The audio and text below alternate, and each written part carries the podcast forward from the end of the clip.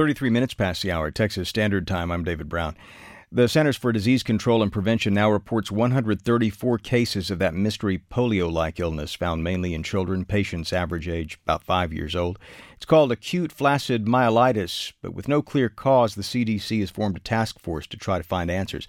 Texas and Colorado appear to have the most cases. And frightening as this is, officials hasten to add it is exceedingly rare. Nothing like a far more common illness that hit Texas and much of the rest of the world in 1918. As Texas Public Radio's Bonnie Petrie reminds us, the Spanish flu virtually shut down whole cities a century ago. Louis Edward Maybury moved to San Antonio in 1918. He was 11 years old. I started school, and just a few days they had a, a flu epidemic in San Antonio. They turned the schools out. Maybury's oral memoirs were recorded in 1987, and he remembered clearly the time the thriving modern city stopped everything as flu ravaged its residents. And then uh, school started again and it went on for a couple of weeks and they turned out again. We didn't get much schooling before Christmas.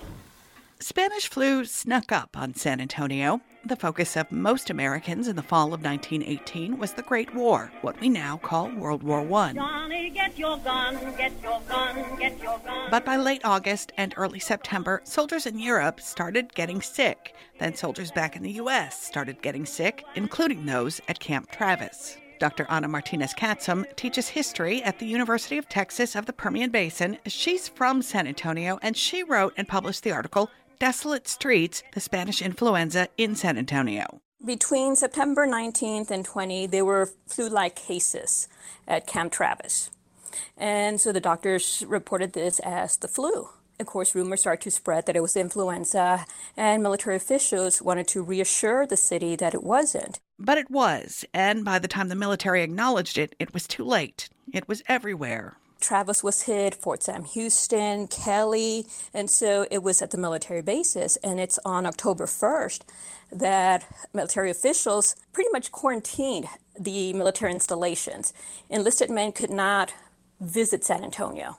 San Antonio City Health Officer Dr. William Anthony King had been monitoring the situation at the military installations, but he didn't think it was a big deal, and he didn't think his city was at risk of an epidemic. San Antonio was known as a health destination.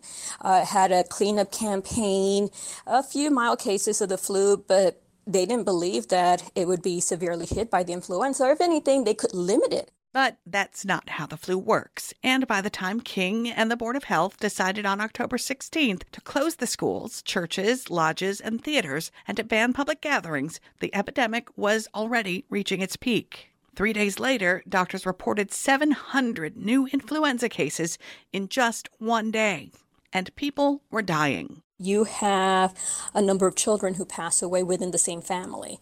You have a mother and a child. You have a father and a mother. So, what often happened is because it's so highly contagious, several members within the family got sick and several members passed away. So, why was this flu so virulent and so deadly? Dr. Jean Patterson at Texas Biomedical Research Institute explains. I think it was a combination of things. There was no antibiotics. People were um, more stressed and less healthy than they are normally, and it was a very virulent influenza that people hadn't seen before. So there was no nobody had antibodies to it. By at least one estimate, by the time the flu was done with San Antonio, 53% of the population got sick. 881 people died. Even though Spanish flu killed 51 million people around the world, it was still just the flu. Patterson says influenza kills an average of 36,000 people in the United States every year, and a virulent flu like the 1918 strain could strike again in any year. But Patterson says we're better prepared for an influenza pandemic now because, among other things, the Centers for Disease Control and other organizations keep an eye on the different influenza strains circulating the globe, and every year there's a new vaccine. And even during a year when the vaccine doesn't exactly match the circulating strains, it still helps. Because you have a little bit of an immune response to different parts of the flu, and your body is ready to go.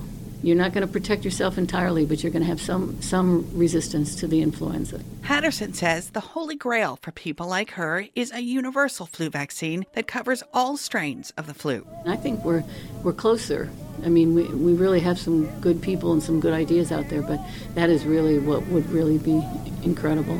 And with that hope, perhaps this history won't repeat itself.